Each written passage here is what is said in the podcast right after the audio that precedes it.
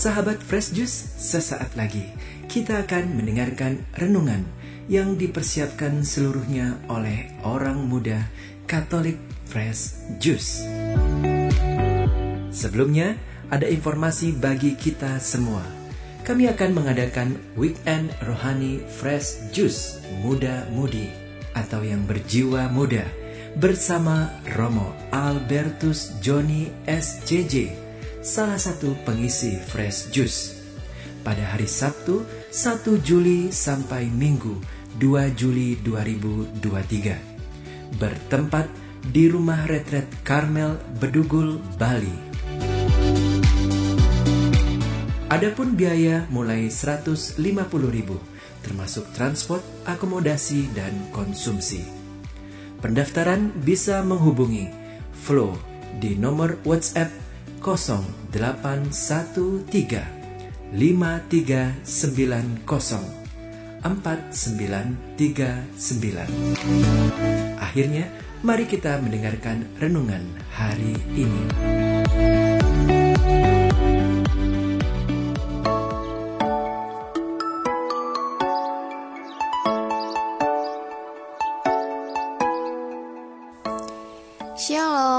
Selamat pagi para pendengar setia Renungan Daily Fresh Juice.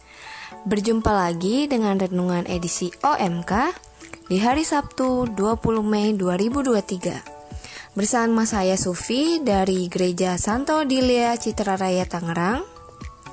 Sesaat lagi kita akan mendengarkan renungan yang akan dibawakan oleh Alan Angel Bart Kewas dari Garut. Selamat mendengarkan.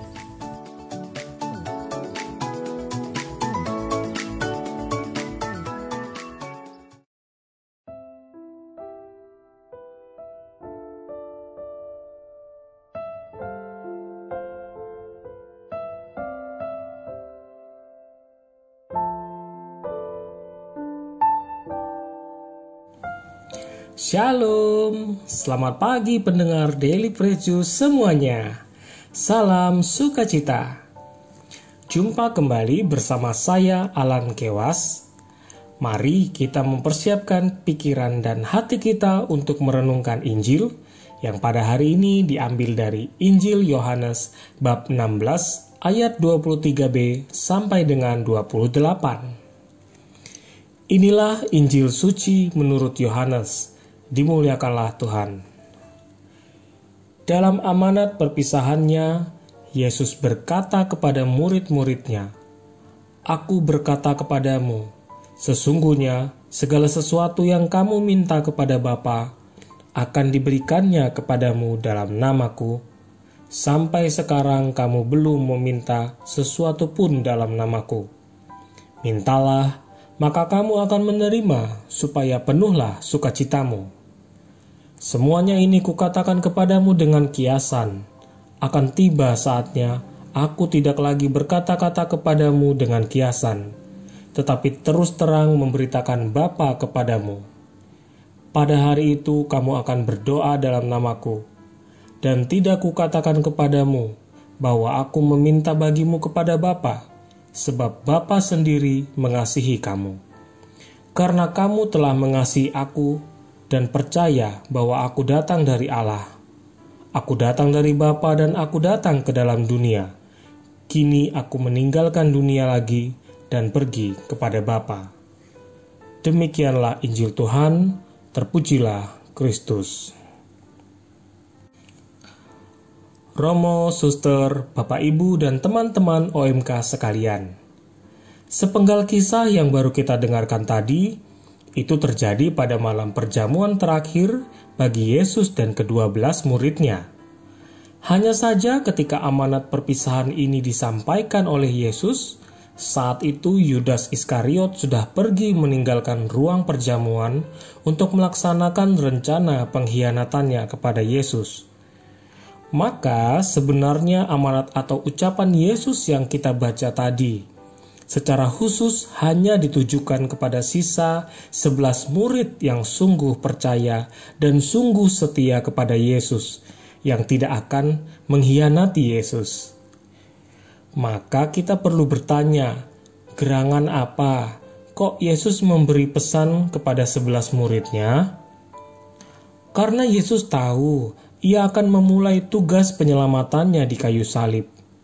Maka situasi pada malam itu sangatlah intim, di mana Yesus berbicara hati ke hati, berbicara serius kepada murid-muridnya. Kesebelas murid adalah orang yang awalnya berasal dari berbagai profesi dan latar belakang, yang kemudian dipanggil, diajak Yesus untuk mengikutinya, dan dipilih Yesus menjadi murid dalam tanda petik. Mereka ini lebih spesial di antara ribuan orang pengikut karena tentunya Yesus sudah menilai kesungguhan hati mereka. Dan di malam perpisahan ini, Yesus sangat berat hati akan meninggalkan murid-muridnya. Namun karena kecintaannya, kasih sayangnya, maka Yesus memberikan pesan sehingga murid-muridnya tidak merasa takut lagi ketika Yesus tidak lagi bersama mereka. Mari kita menelaah pernyataan, sampai sekarang kamu belum meminta. Alasannya pada waktu itu Yesus masih berada bersama murid-muridnya, dan mereka terpenuhi kehidupannya, tercukupkan. Jadi, ya, mereka belum merasa kekurangan. Itulah mengapa mereka belum meminta sesuatu. Tapi ketika nanti Yesus sudah tidak bersama dengan para murid, maka Yesus menjanjikan bahwa para murid tetap bisa meminta pertolongan kepada Allah Bapa dan Bapa akan memenuhi permintaan mereka. Karena murid-murid tadi punya label, yakni pengikut Kristus. Jadi bagi kita yang sudah dibaptis, kita pun diberi label sebagai pengikut Kristus. Allah Bapa mengenali kita semua, sehingga kita tidak perlu khawatir tentang kehidupan kita, kekurangan, dan kebutuhan kita Ketika kita percaya dan meminta pertolongan kepada Allah Bapa, maka sesuai janji Kristus, Bapa akan memenuhi kita dengan sukacita. Pertanyaan selanjutnya, mengapa kok Allah Bapa mau mengabulkan apa yang kita minta kepadanya? Yesus menjawab, "Sebab Bapa sendiri mengasihi kamu." karena kamu telah mengasihi aku dan percaya bahwa aku datang dari Allah.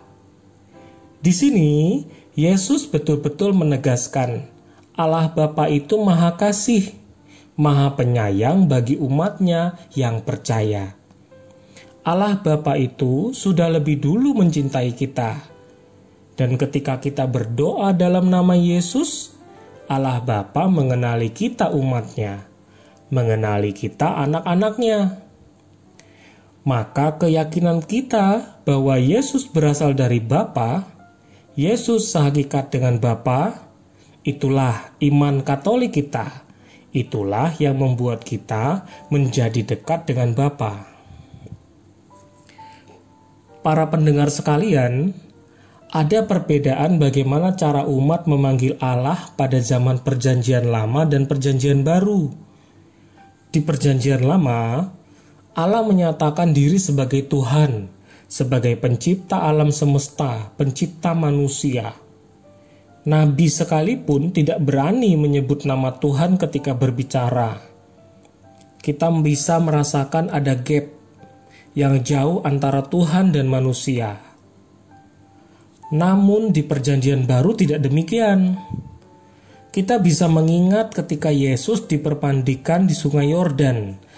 Langit terbuka dan terdengar suara Allah berkata, "Inilah anak yang kukasihi, kepadanya lah aku berkenan." Sejak peristiwa itulah Allah memperkenalkan pribadinya sebagai Bapa dan Yesus sebagai anaknya. Maka kita yang mengaku sebagai pengikut Kristus yang percaya kepada Yesus, kita pun berhak menyebut Allah sebagai Bapa kita. Hubungan kita dengan Allah menjadi semakin erat, semakin dekat.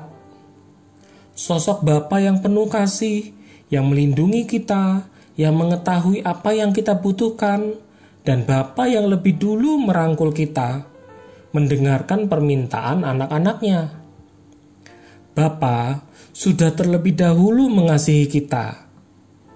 Walaupun Allah tahu bahwa kita berdosa, maka sepantasnya lah kita mengucap syukur, berterima kasih kepada Bapa, percaya dan setia kepada Bapa.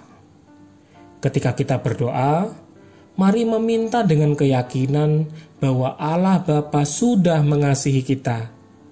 Mintalah di dalam nama Yesus Kristus, maka kita pun akan dipenuhi sukacita.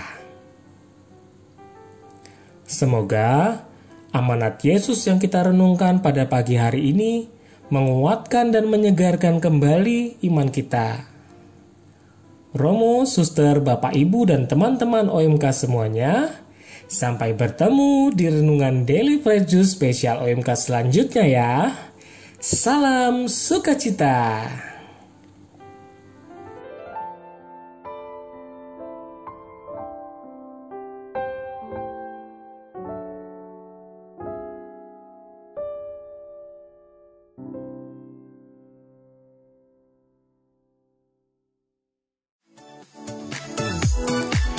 Terima kasih Kak Alan untuk renungannya dan remindernya bahwa Tuhan tahu apa yang umatnya perlukan dan ia akan memberi baik diminta ataupun tanpa diminta. Demikian renungan hari ini. Saya Sufi, pamit undur diri. Selamat beraktivitas, tetap sehat, semangat, dan selalu bersyukur. Salam Fresh Juice!